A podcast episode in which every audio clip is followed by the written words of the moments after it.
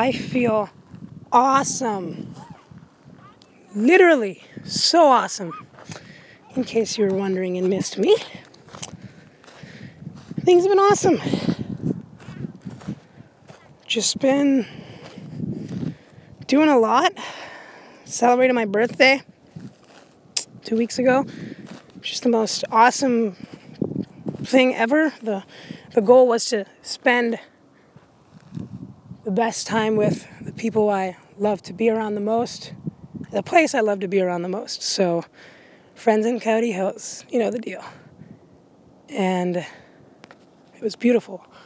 We danced, ran around, played soccer, ate salatai. I mean, could not have asked for anything better. And I'm seriously thankful for knowing the people I know, because experiences really are made with other than, number one, the way you experience them mentally, the people who you experience them with.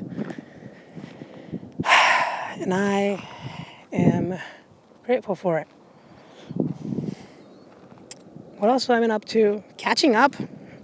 I got sick 3 weeks ago. I was out for 9 days.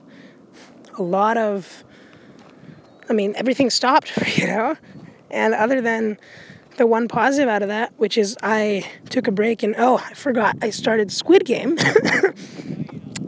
It was awesome in terms of quality time, but difficult in terms of, away time. I think it was a needed reset. I've done a lot of that over the past couple of days as well. This Friday, I took an entire break, went with my parents to Muscle Rock, and we walked around, collected some rocks for my mom's eventual jewelry collection making thingy that we're going to do, and had a lot of fun. Played some 21. Basketball. It was awesome. And it's feeling good. A lot of ups and downs in terms of getting work done, but I did one thing that was just super awesome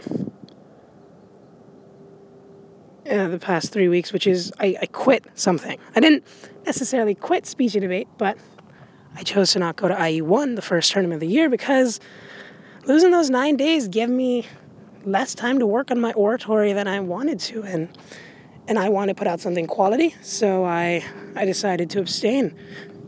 What a weight. I feel like I got lifted off my shoulders. It was a good feeling, and that's when you made a good decision. And the first of many of the effects of GOMO, right? Gratitude and missing out, and it's something that I want to kind of put into practice a bit more and, make those decisions quickly and optimize for happiness rather than productivity. But it's my little update out of the hidey hole. I'll see you soon.